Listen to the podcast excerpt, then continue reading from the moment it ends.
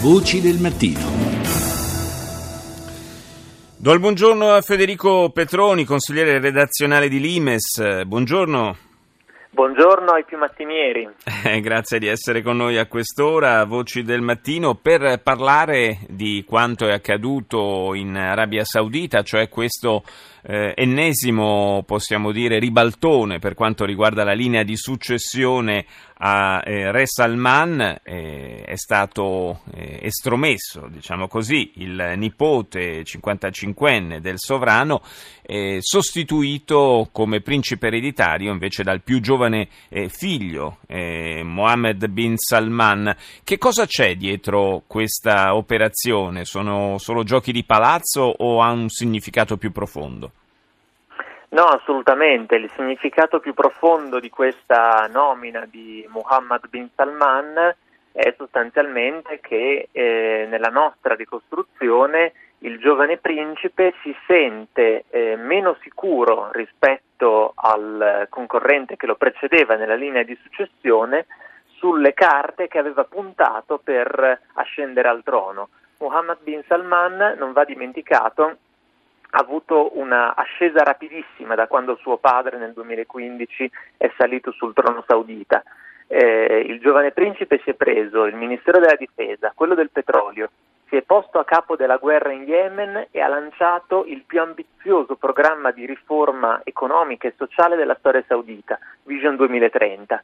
Quindi è un candidato che punta sul cambiamento, Mohammed bin Naif, il suo rivale, ex ministro degli interni, era simbolo della continuità e della sicurezza, doti comunque molto in voga presso l'iperconservatrice società saudita, che restia, quando non proprio aliena, al cambiamento.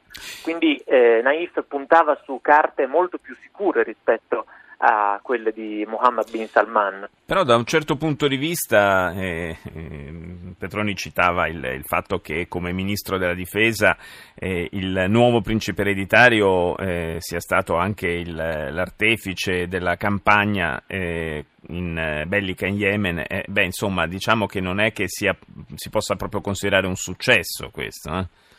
No, infatti, proprio per quello dico che eh, poggia la sua candidatura su carte e su basi, quindi meno sicure rispetto a quelle del, dei candidati della continuità e della sicurezza. Eh, infatti il figlio del re eh, scommette sulla sua popolarità, cerca di conquistare, cerca di fare manovre molto audaci, in, tanto in politica interna quanto in politica estera, per eh, diciamo, conquistare eh, la popolarità eh, presso la popolazione saudita e in questo modo compensare l'odio che una certa parte della famiglia prova nei suoi confronti. Ma il suo indice di approvazione presso il popolo saudita dipenderà dalla traiettoria geopolitica del regno, dipende quindi dal successo della guerra in Yemen, che al momento è un'utopia, dipende dal buon esito delle riforme economiche che rischiano comunque di porlo eh, quantomeno in conflitto con la classe religiosa che governa la parte diciamo eh, giudiziaria del, del regno. Ah, fra l'altro, anche, sì. prego, prego. No, poi dipende anche dal rapporto che saprà costruire con, eh, con, gli Stati Uniti di Trump e dello Stato profondo, che sono due cose diverse. Naturalmente. E fra l'altro, dicevo, eh, uno dei suoi eh, cavalli di battaglia, diciamo così, è, è quello della eh, prossima privatizzazione, o per meglio dire, del, dello sbarco in, in borsa della eh, Aramco, cioè della, eh, quella che si può definire la, la gallina dalle uova d'oro del eh, del Regno Saudita, cioè la, la società eh, pubblica, nazionale, statale che eh, gestisce tutto il, il, gigantesco business del petrolio e questa è un'operazione che eh, a quanto filtra non è particolarmente popolare nel paese. No, assolutamente, soprattutto non è popolare tra le parti della gigantesca famiglia reale Saud che controlla gran parte degli asset di, di questa società.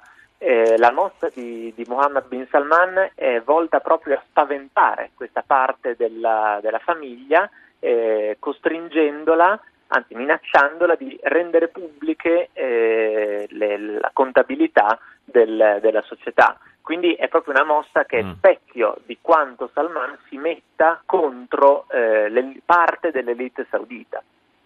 Grazie, grazie a Federico Petroni di Limes per averci aiutato a comprendere meglio i meccanismi che si celano dietro a, questa, eh, a questo cambiamento repentino della linea di successione in Arabia Saudita. Grazie.